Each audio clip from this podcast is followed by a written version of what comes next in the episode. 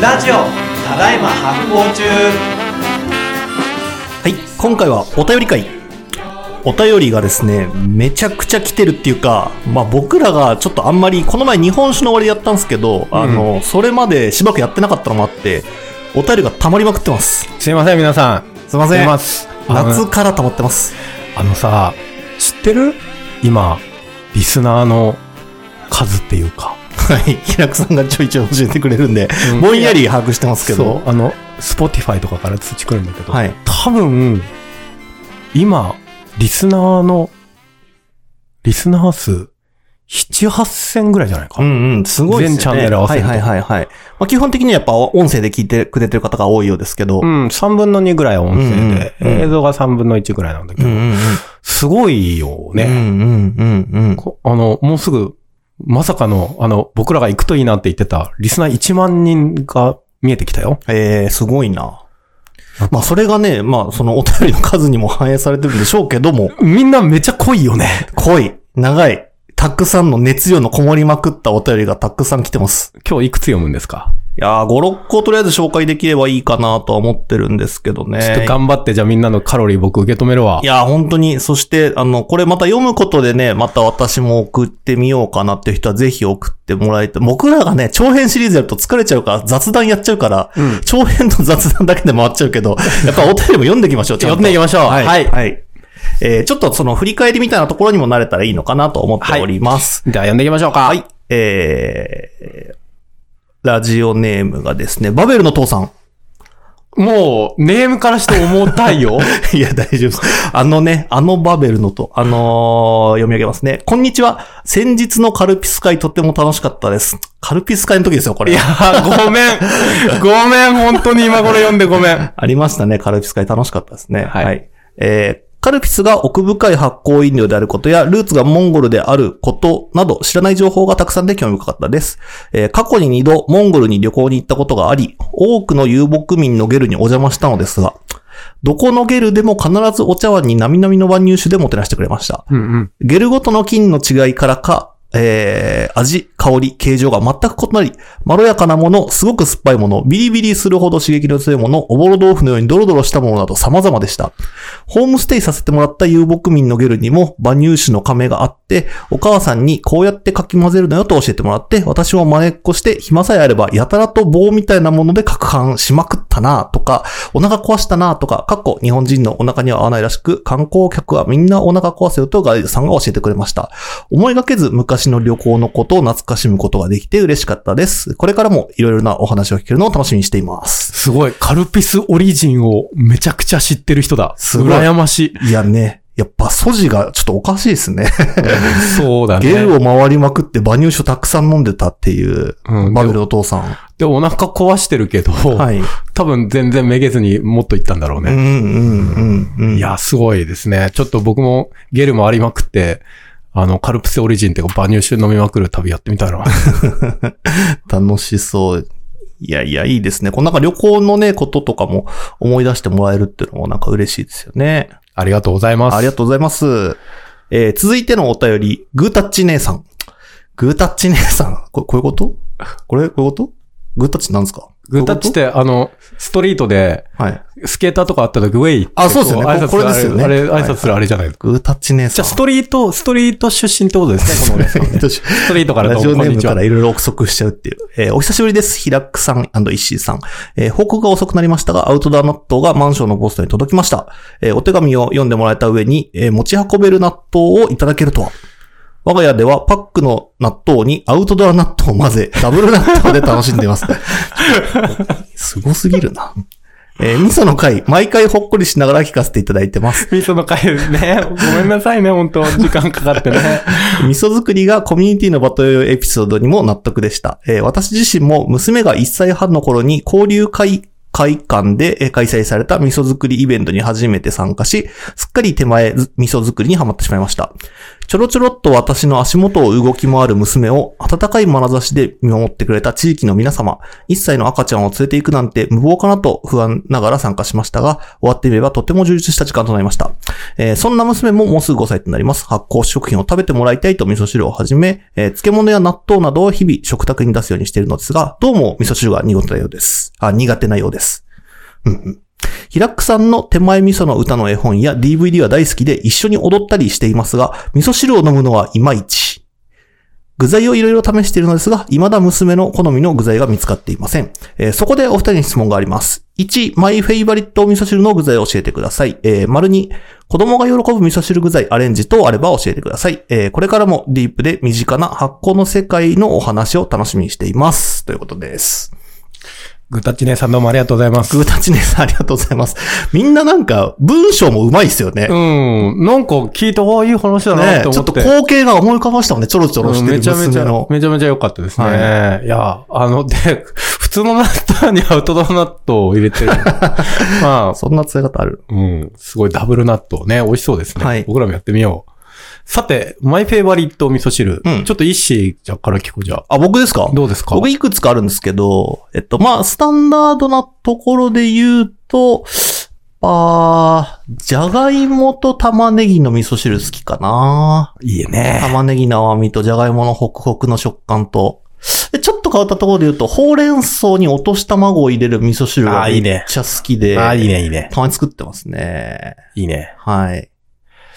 僕はね、二日酔いの次の日に飲む、はい、ずるくないですか？もうすでになんか、条件付きじゃん。は八丁味噌汁が大好きなの。ははは赤だしじゃなくて、あの、米味噌とブレンドしたやつじゃなくて、はいはいはい八丁味噌だけをうん。使っ、濃いめに使って、はいはい。まあ、具材はなめこ程度でね、あんまなんうも入れない。で、濃いめで出す八丁味噌をね、うん。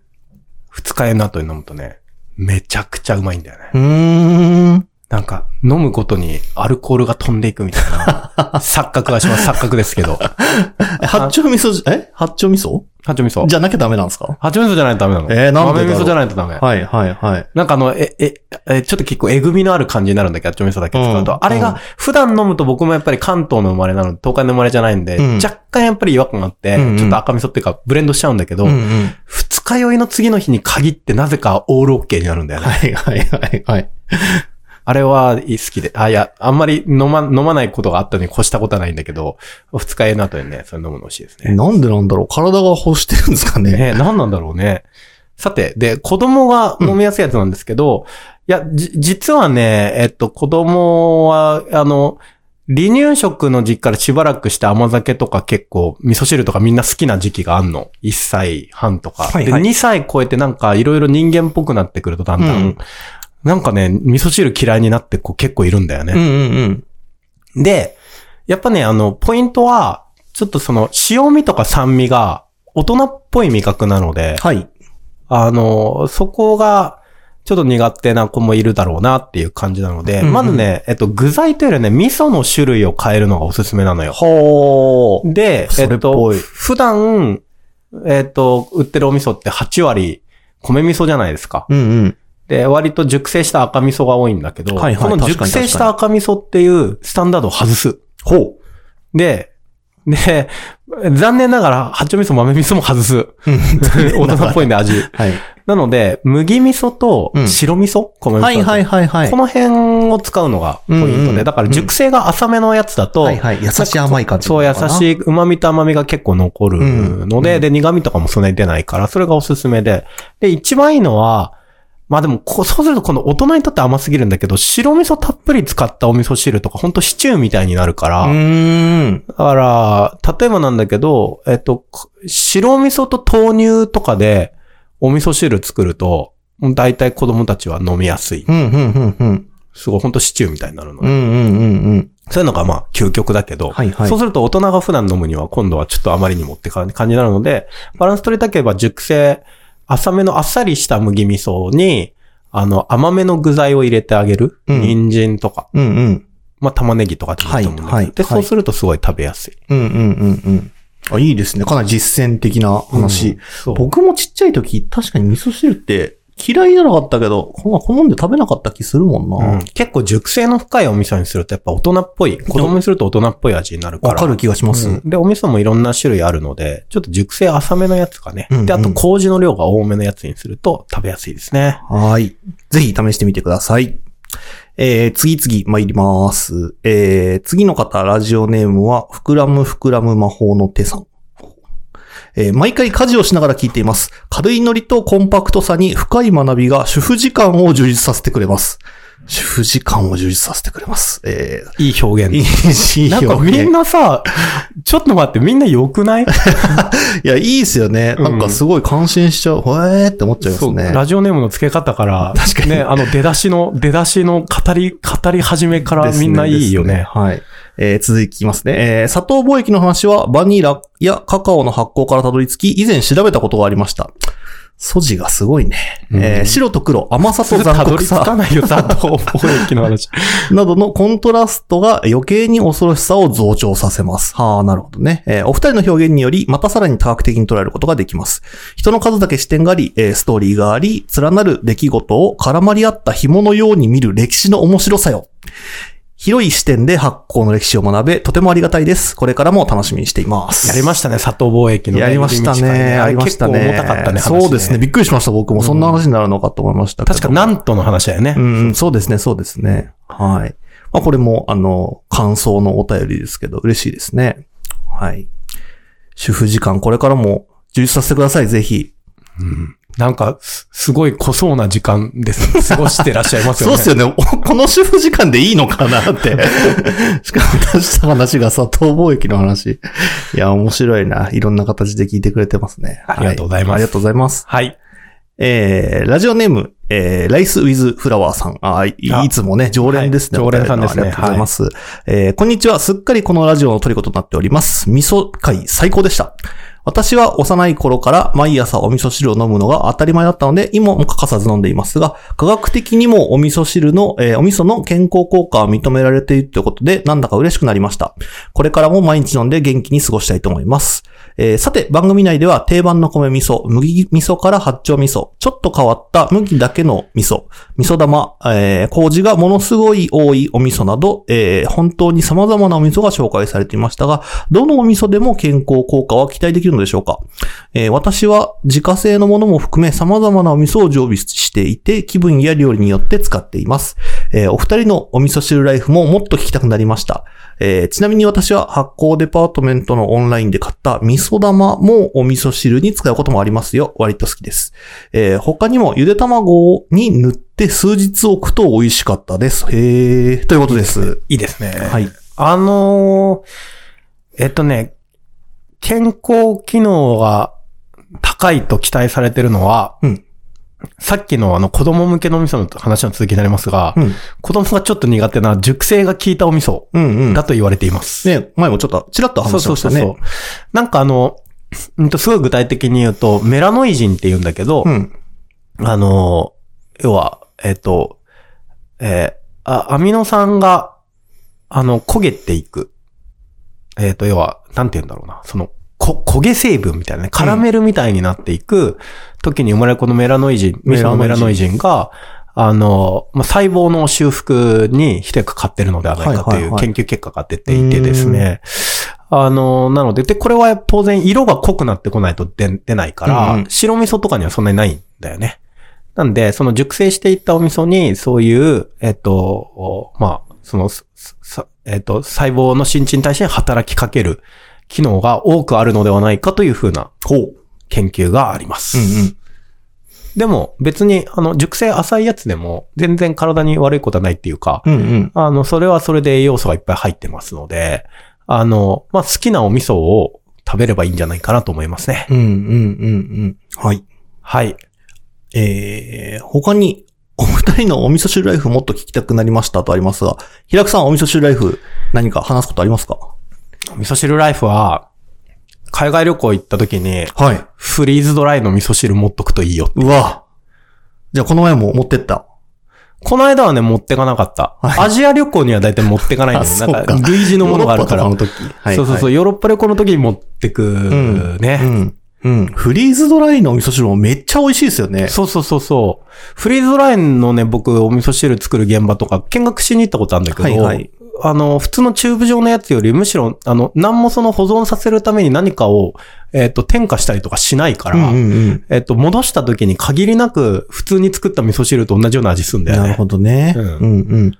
あそういう意味で言うと、フリーズドライってすごくいいし、軽いし。はいはい。確かに。そう。だから、リュックの底とかに入れといて、うんうん。なんかもうどうしようもなく和食食いてって思ったら、そのフリーズドライの味噌汁を飲むっていうのはいはいがいいですね。はいはい。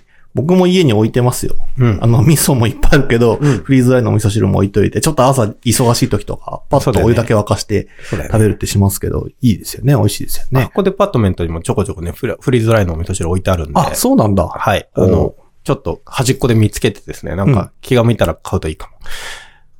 はい。ということで、えー、また引き続きいろんな回やっていきますんで、えー聞いてください。えー、まだまだもうちょっといきます。おえー、ラジオネーム、白うさぎさん。小倉さん、石崎さん、こんにちは。えー最近 Spotify のおすすめに上がってきたのをきっかけに聞き始めハマりました。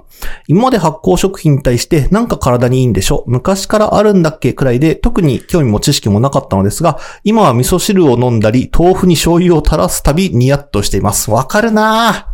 えー話は変わりますが、私はオープニングテーマが、はい、一番最初のね、一番最初の曲がり角ぐらいのところの話。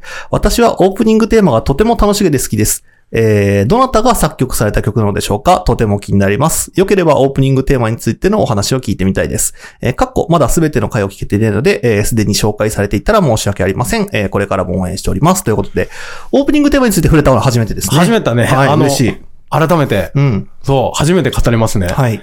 これね、発酵の歌っていうね、はいえー歌で、えーっと、作曲がですね、2010年とかですね。あ、そうなんだ。すごい古い歌で、古いくはないですけど、はい。あの、まあ、古いっていうか、もそっかう結構だいぶ時間でも13経年前か経つんですよ。はいはいあの、えっとね、これね、なんでできたかっていうと、当時、まだ僕は普通のデザイナーだった時代に、えっと、箱デパートメントの同じのゴミ醤油はいの出会いがあって、うん。